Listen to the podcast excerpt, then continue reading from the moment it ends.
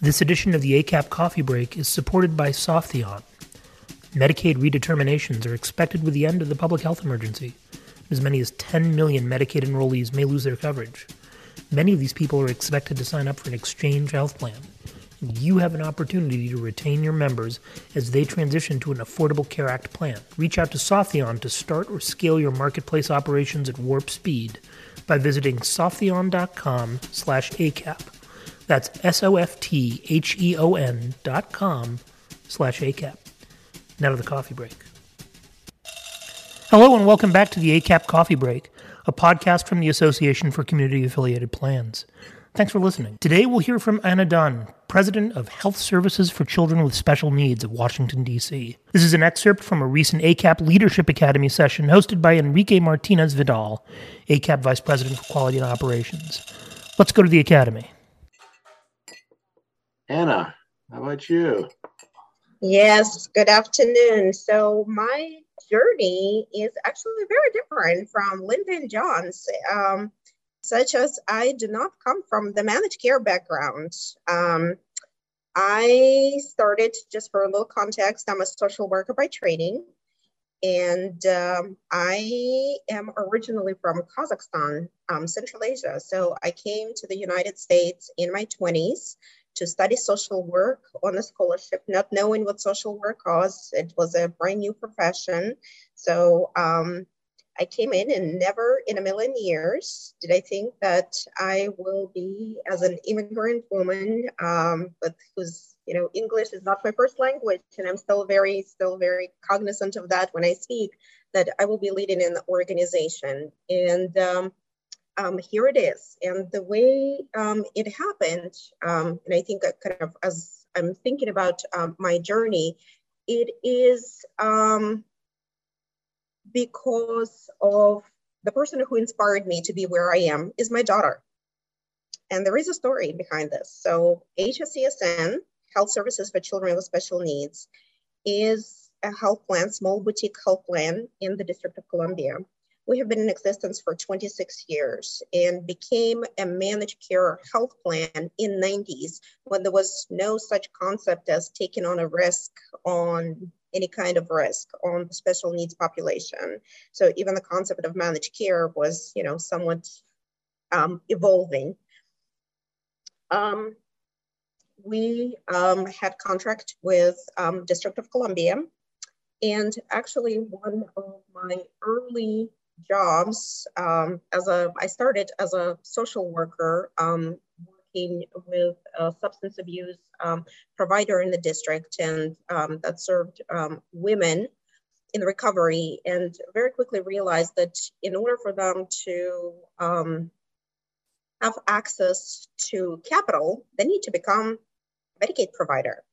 So that prompted me to started looking into Medicaid and uh, I accepted a position in um, the DC Medicaid program at the Department of Healthcare Finance and uh, was asked to oversee managed care organizations.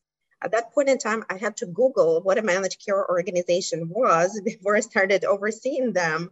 Um, but it was also interesting because there was no such thing as a Medicaid managed care rule, and there was no set of guidelines or parameters on how um, the district entity actually provides oversight to a managed care organization. So that was a great opportunity to learn, great opportunity and space to um, experiment, to develop relationships. Um, when ACA started, I left um, the district and um, started working at uh, Booz Allen Hamilton in um, manage, um, management consulting.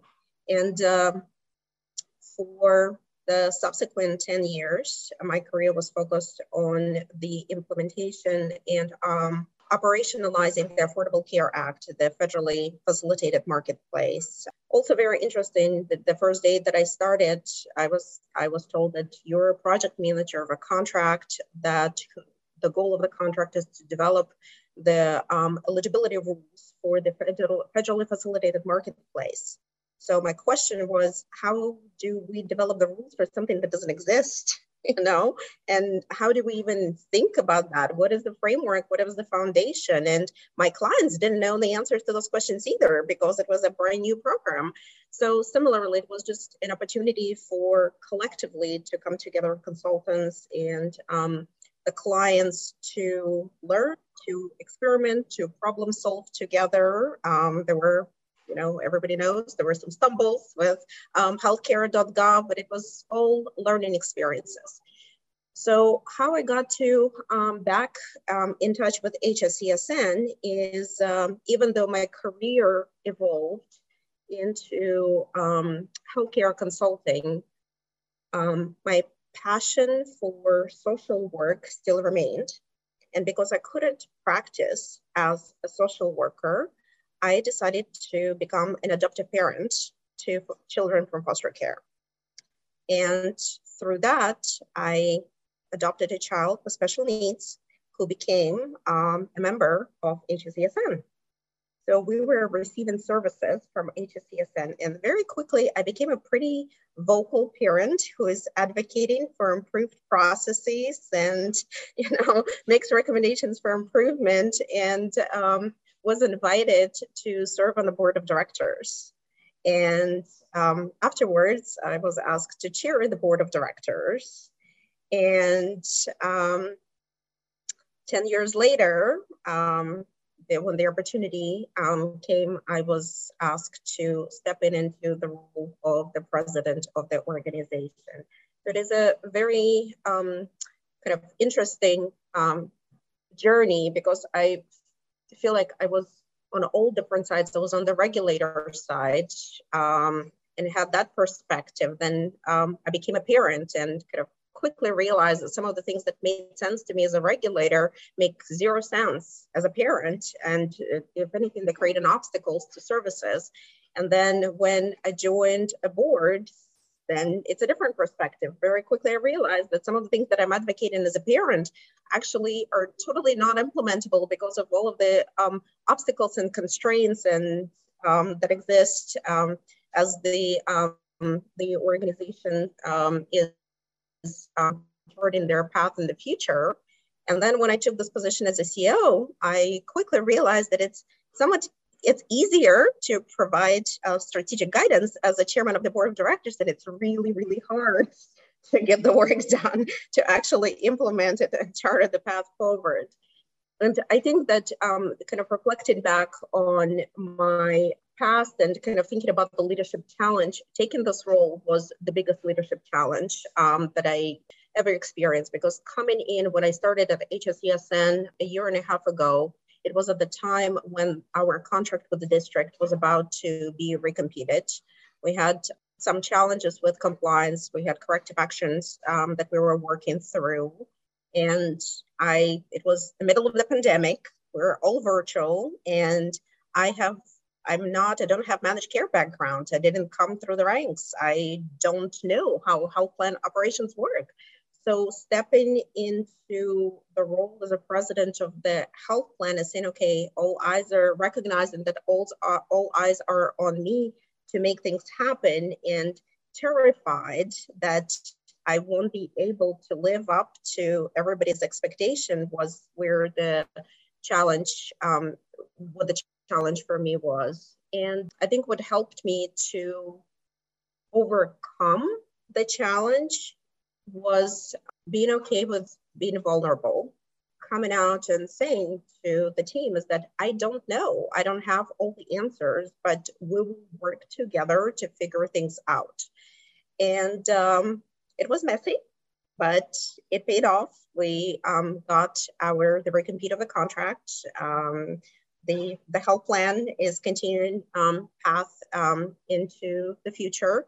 The team is stronger um, through, you know, being enabled kind of to work through the challenges together in a team um, approach. And um, I, that I think changed um, my definition of myself as a leader as well. And when I um, share with my team as to what my role is, um, the way I describe it is my role is to support you in being successful in doing your job. to um, meet the needs of our enrollees. Because at the end of the day, that is what I'm here to do to really understand what the needs are, have the right people in the right role, doing the right things for the right reasons. I think another kind of guiding principle that also helped get through the, um, the leadership challenge is also the motive. The reason I was at the health plan, it all goes back to um, my daughter and being a parent of children with special needs. And I think as long as the focus of the organization and the guiding principle of why we're making the decisions that we are making is clear, everything else is falls into place. So thank you. Jen, you had one. You had a follow up. Jen, you wanna you wanna ask Anna and. Hi Anna, I'm Jen. I'm from Commonwealth Care Alliance in Massachusetts. Um, so my question was, how did that vulnerability benefit you? And I think I was a little preemptive in putting it in the chat because you started to answer a little bit. But if you could elaborate on that, I think that that would be fantastic, please. Thank you. Um, well, I think that um, acknowledging that I don't know and I don't have all of the answers. It created a safer environment for others to do the same. And then we did not, as a team, we did not have to work with preconceived notions and unrealistic, unrealistic expectations, but really come to the table with our strengths, our resources, and move together as a team in a psychologically safe environment. I think it really also changed the started changing the culture of the organization because if it is okay for me to come publicly and say I don't know, I don't have all of the answers, then it is okay for others to do the same. And it just overall changes the dynamic of how people engage with each other when you're building for succession or, and you're looking at succession for not only your position but as well as your chiefs and, and building mm-hmm. those leaders in your organizations what are those uh, key dna traits? What, what are those things that you're looking for? Um, one of my, my one of my mentors told me that uh, behind each successful woman there is another successful woman.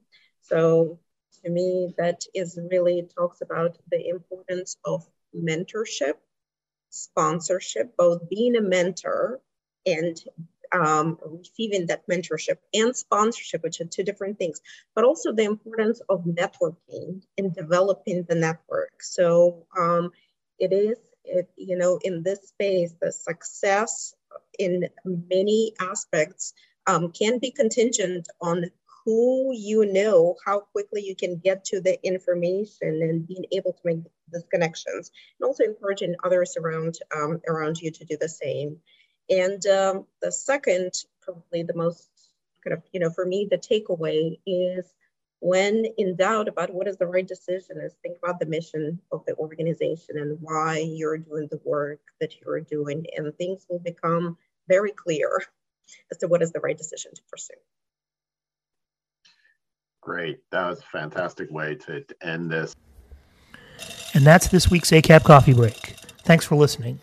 You can find and subscribe to the ACAP Coffee Break wherever you get your podcasts. We're on Apple, Spotify, Google Play, and more. Don't miss an episode. Thanks to our friends at Softheon for their support of the ACAP Coffee Break, and thanks to you for listening. We'll see you next time.